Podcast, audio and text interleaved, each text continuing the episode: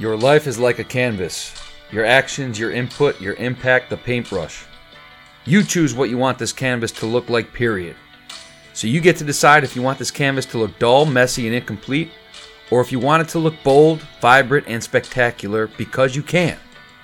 Only you hold the key to your life's path, no one else. Not your parents, not your friends, your significant others, your neighbor, not your boss, your sibling, your son, or your daughter, none of them.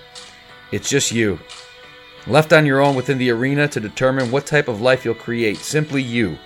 Left on the trail to see whether you will blaze it or whether it will blaze you. Think about that. Whether you will blaze it or whether it will blaze you. Whether you will push boundaries, defy odds, overcome challenges, and take risks, or stay put, be average, succumb to pressures, and live within the mundane. Only you will decide which way it'll go, because you can. Now, I'm not saying life is easy.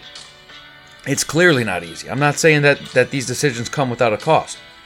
But what I am saying is that if it was easy, then everyone would do it.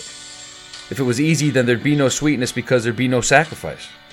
How can we taste sweet if we don't know pain? If we don't know what it is to fail or to struggle, then how can we know victory or joy? We, we can't. And therefore, we must accept that everything worth achieving will come at a cost.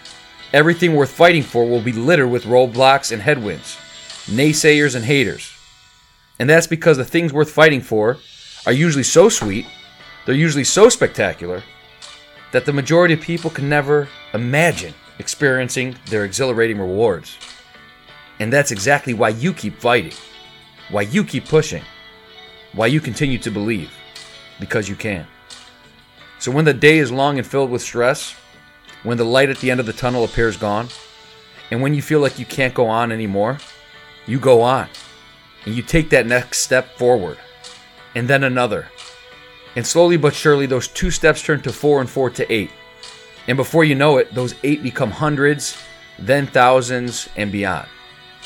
And those steps eventually leave behind that trail so beautifully blazed. A trail full of blood and dust and sweat and tears.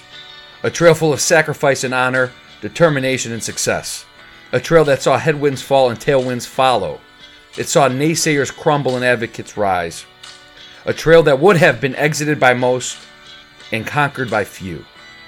And that's that trail that set your soul full of fire, your heart full of love, and your legacy, plain and simple, just full.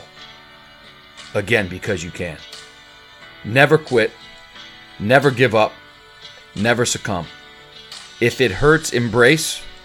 If it stings, accept. And if it sucks, welcome. Why? Because you can.